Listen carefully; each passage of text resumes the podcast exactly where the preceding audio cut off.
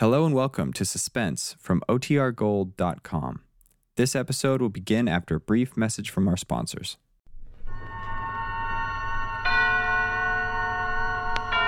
Suspense. And the producer of radio's outstanding theater of thrills, the master of mystery and adventure, William N. Robeson. Almost every malefactor starts yelling, I was framed, as soon as the law puts the arm on him. And sometimes they have been. Nobody will ever know how many inmates of state's prisons are there because of circumstantial evidence. Of such a one is our story concerned. Listen, listen then as Charles McGraw stars in The Silver Frame, which begins in exactly one minute. Another visit with Joe and Daphne Forsythe. Joe, honey. Uh huh. Joe, darling, put down the paper. I've got something important to ask you. Okay. Joe, All right, all right. What? how many savings bonds do we have? What kind of a question is that? A good one. How many? I'm not sure. I'd have to count. And I'm reading the paper. Now, what do you want to know for? Have we got enough to make things comfortable for us? Very comfortable. That's why I buy on a payroll savings plan. A bond a month will give us quite a nest egg for the future. Enough for a college education? Eventually. But who's going to college? Our children, silly. We don't have any yet. Oh? What do you mean? Oh? Better buy some more bonds, honey. Daphne, you mean? We've got a new investment. How about that? And now, The Silver Frame, starring Charles McGraw. A tale well calculated to keep you in suspense. They check me out with the $10 bill and the 2250 suit that the taxpayers give you when you leave. I took a quick look back at the place where I'd left two and a half years of my life in a cell.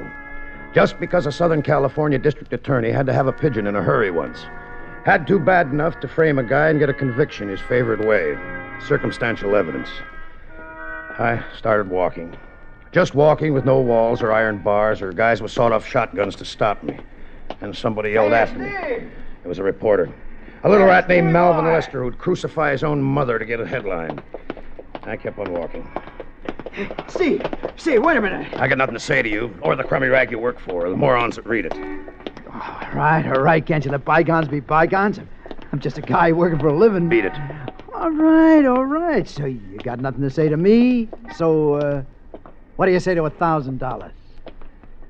What about a thousand dollars? So you say you were framed. How'd you like to get even? With who? The district attorney?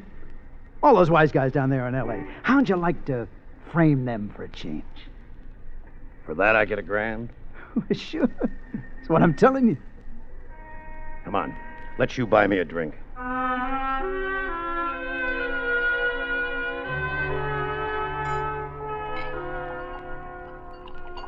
First bell to booze in more than two years.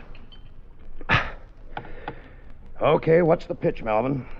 Well, there's been quite a lot of cases like yours lately. Circumstantial evidence. The DA looking for quick convictions and building himself up for the election, you know. Yeah, yeah, I know. So my publisher's tangled with the DA a couple of times already, so we want to lower the boom on him. That's where you come in. How? Like this. There's a dame, see? What dame? Well, that's all arranged. You pay her a little social visit, see? You cut yourself a little with a butcher knife or something, and there's blood. She screams, you beat it. But you leave your hat and your driver's license. I don't have one. So we'll get you one. The neighbors hear the scream. They see your car driving out the driveway. They call the cops. Now, the cops don't find the body, of course, but they find blood in your car. Yeah, go on. They pinch you, and you tell a straight story. The blood is an accident. Uh, then you had a quarrel, and she started to yell, and you left. But they don't believe you.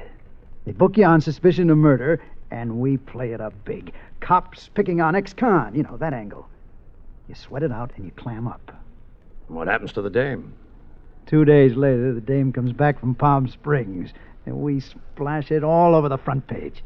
Her story, your story, circumstantial evidence again. We bring up all the other cases. We just keep right after him. In a week, the DA don't even dare show his face on the street. He's dead, finished. Well, how do you like it? I like it. Okay, kid. You're in. Well, what about the dough? Half now, half when we spring you. Okay? A thousand bucks and the DA thrown in. Okay. Lester paid my way down to L.A., bought me a new outfit and a hat with my monogram and the sweatband, rented me a car, and checked me into a hotel. While I was soaking in the tub, he went over to his boss office, the big shot publisher, L.B. Rawson, and brought back five bills and the dame's name and address. It turned out to be a beach house at Malibu. This was the first surprise. I sort of expected it to be some third rate downtown hotel. But the big surprise came when the front door opened. Mr. Gates? Well, That's right. Are you Miss, Miss Fox? Yes. Won't you come in? Thanks. Oh, What's the matter, Mr. Gates? You look a little startled. Maybe I am. Why? Well, I hadn't expected you to be so So what?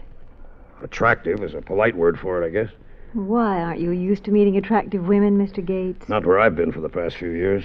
Oh, oh, of course, I'd forgotten. Can I make you a drink? Well, Oh, thanks. Why is it you always expect that anyone who's been in prison will be lantern jawed and have a scar on his face or something? To tell you the truth, I'm a little startled myself. Quite a layout you have here. It is nice, isn't it? Yeah, right over the ocean. Uh huh. Look here at this window. You know, from this window, when the tide is in, you can actually dive into 30 feet of water. I've done it. That I'd like to see. Would you? By the way, what's your first name? Steve, what's yours? Silver. Silver. What? oh, I get it. Silver Fox. Cute. It's my real name, too. One of Dad's ideas. Oh, he was a character. Yeah, I'll bet. And I'm another, huh? What? Come on, come on. What's this all about? What's the angle? Well, didn't they tell you? Oh, sure, sure. They told me. But they didn't tell me anything about a dame living in a $50,000 beach house with a half a grand of clothes on her back. Steve, you're hurting my arm. Talk. I'm doing this job for a lousy grand, about what your kind would spend on a weekend in Las Vegas. Oh, no, come on. You're not in this for dough. You're in it for something else, and I'm going to find out what it is. Wait, you little. You were hurting me. Well, you didn't have to bite clear through my hand, did you? Well, anyway, now you won't have to lie about our having a quarrel, will you? Oh, it's bleeding. Here, I'll get something. Never mind that. Just talk. All right, Steve. I am doing it for the money, really. What about all this? Mm, the house is rented for only a month, and the clothes go back to Western costume. Oh, Steve, you. you hurt me. I, I'm sorry. You know what my father used to say when I was a little girl? The character? Uh huh. He'd say, I'll kiss it and make it all well. Like this? Uh-huh. Like this.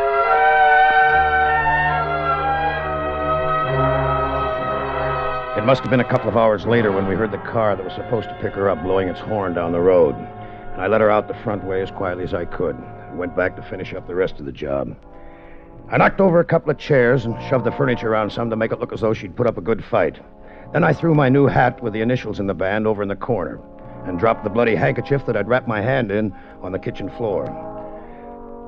About an hour after that, I was back at the hotel. I corked off as soon as I hit the sack.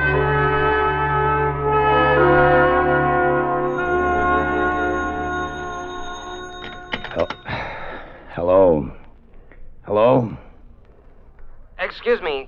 Uh, I must have the wrong number. Oh, what number do you want? Excuse me. It was already dawn, so I got up a little later.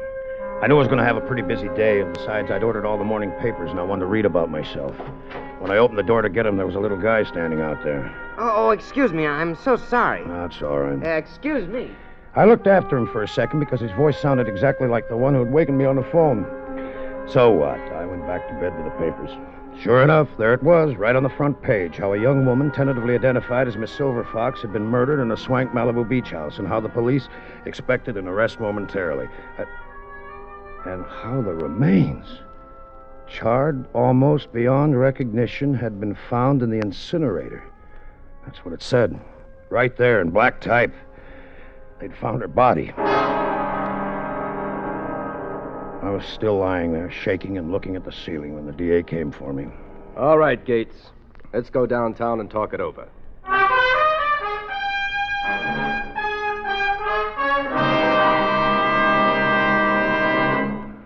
In a moment, we continue with the second act of Suspense. What constitutes a symbol of heroism? When it comes to one of our best known military medals, the Purple Heart, the symbol is a purple enameled heart within a bronze border. Superimposed is a profile of George Washington in his uniform of general in the Continental Army.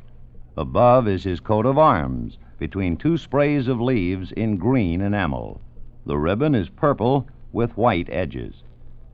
The Purple Heart was the first American military decoration and was created as the badge for military merit on August 7, 1782, in an order from Washington's headquarters at Newburgh, New York. Only three were awarded for action during the Revolutionary War, and none after that time until the Order of the Purple Heart was reinstituted on the 200th anniversary of George Washington's birthday, February 22, 1932. The Purple Heart is awarded to individuals wounded in action against an enemy of the United States or as a direct result of an enemy act. The blood, often the lives of many brave servicemen backgrounds the Purple Heart, a proud tradition of service and sacrifice. And now, starring Charles McGraw, Act Two of The Silver Frame. All right, why did you kill her? I didn't. You was in love with her, wasn't you? No. You just got out of queue. You went to see. You found out she'd been double crossing you, so you killed her. Come on, come on. Don't be a sap. Talk. He's right, Steve. Why don't you make a full statement? Maybe there were extenuating circumstances. Maybe we can make a deal. I've told you. I've, I've told you the whole story. I've been. Framed, sure, you're always framed. What about the blood? What about your hat? What about the body? I don't know anything about a body. The, the blood was where she bit me. You admit you had a fight with her. Sure, but. What about? Look. Look, what's the use of putting me through this routine? Call the paper like I told you and talk to Mr. Rawson. I've got news for you, Steve. We did. Yeah? He says it's the most cockeyed story he ever heard in his life. In short, he says you're a liar. Oh, he. Look, he, he's, he's covering. He's scared. All right, then. Get a hold of Malvin Lester. He's a rat, but he can't be rat enough to let an innocent man go to the gas chamber just because his boss tells him to. I'm afraid we can't get a hold of Lester. Why not? He's in the morgue. Who killed him? That's our worry. Oh, it shouldn't worry me a bit, huh? Steve, be smart. Do what I tell you. Maybe we can reduce it to second degree.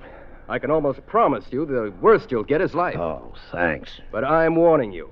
If you make us go to trial on a first degree murder indictment, I'll send you to the gas chamber just as sure as. Okay. Oh, okay. I'll I'll talk. Well, now you're using your head. Here.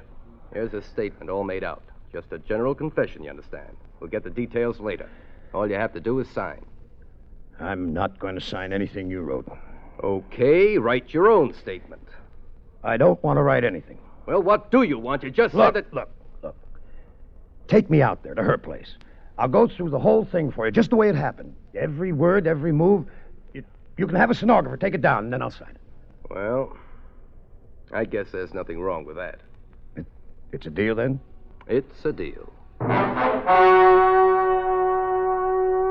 It was dark when we got out to the beach. I was taking a long, crazy, desperate chance, and I knew it. If it didn't work, well, the spot I was in, it wouldn't make much difference anyway. And then we were inside of the house, and they were all standing around, and I was in the center of the stage. All right, Steve. Do your stuff. Well, we had a few drinks, and, well, I hadn't been in the same room with a woman for two and a half years, and I. Well, anyway, she fought me off, and that's when she bit me. It, that happened here. We were standing right here. Then what happened? Well, she broke away and ran across the room and to, to about where you were standing, only back a little further. Here? Yeah, about there. And what did you do? When she bit me, uh, it hurt. I was startled. I backed up a couple of steps toward the window until I was standing about here. Then what did you do? Then I jumped.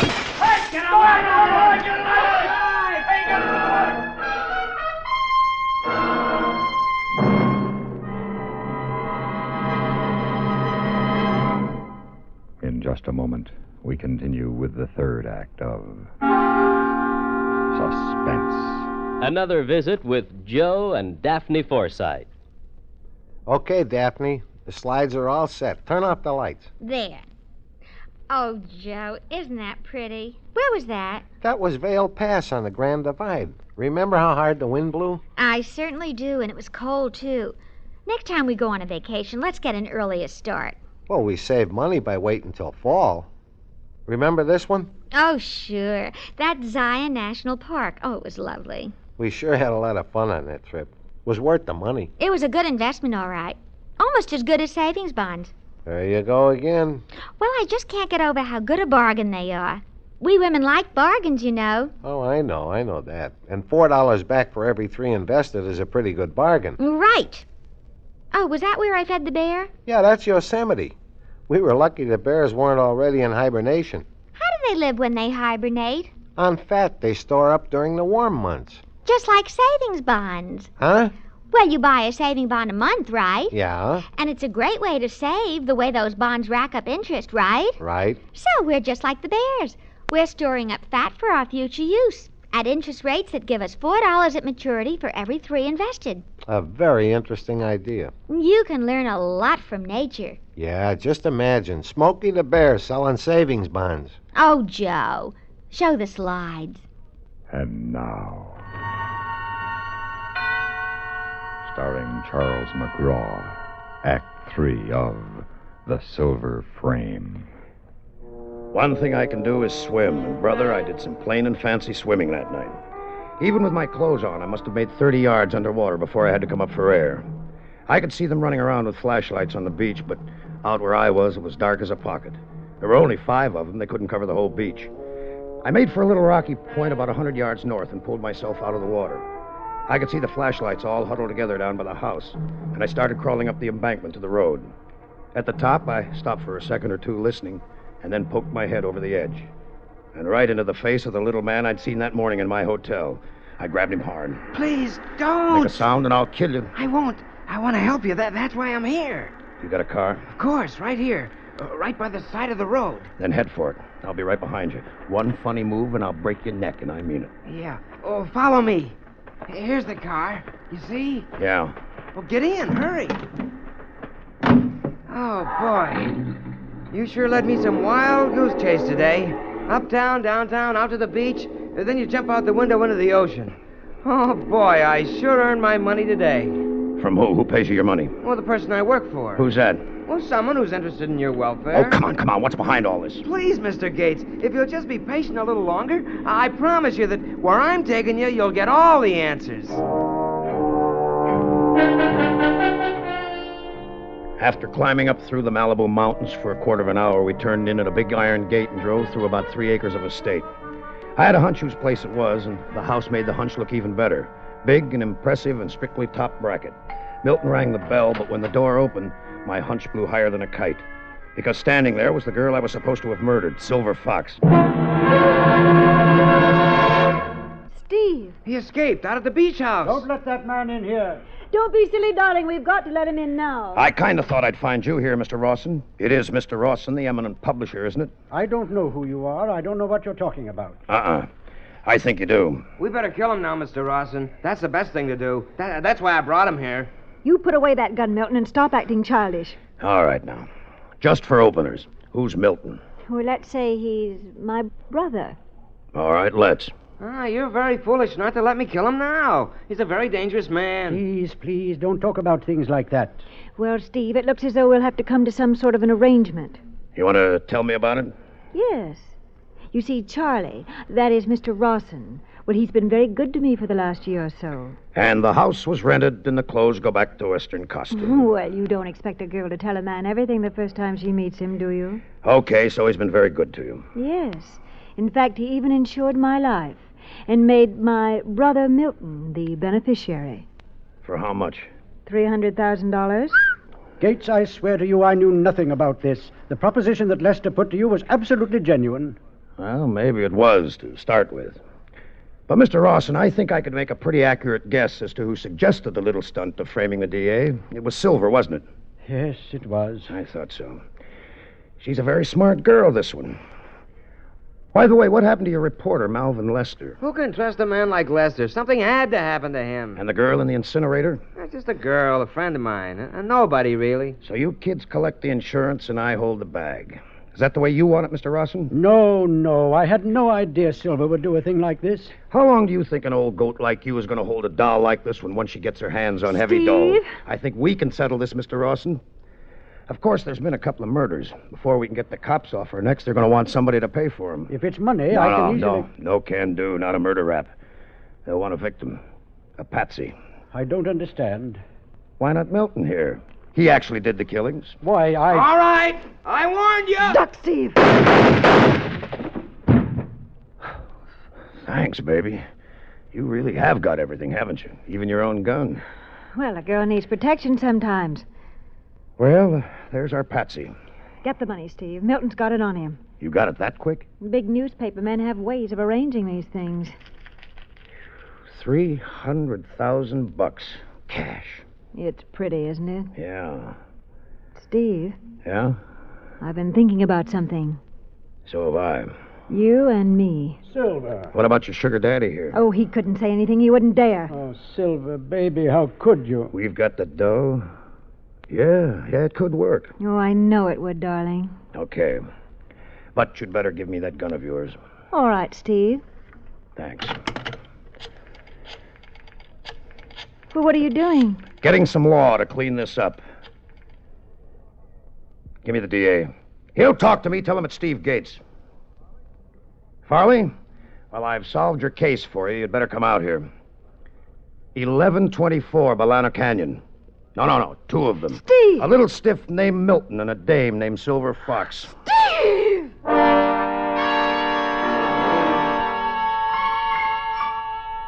I got drunk the night she went to the gas chamber, but I couldn't get drunk enough.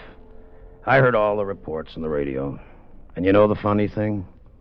Right up to the last minute, she was still saying she'd been framed.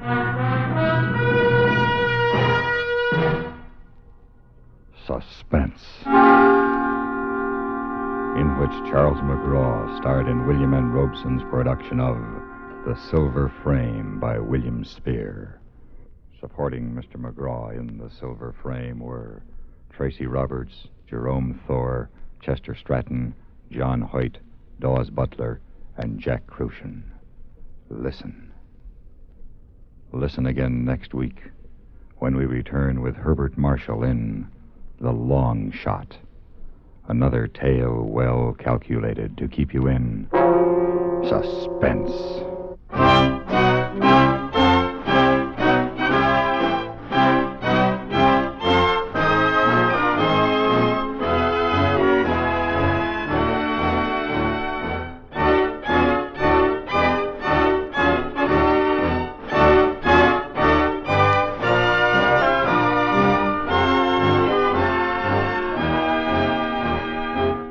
Suspense has been brought to you through the worldwide facilities of the United States Armed Forces Radio and Television Service.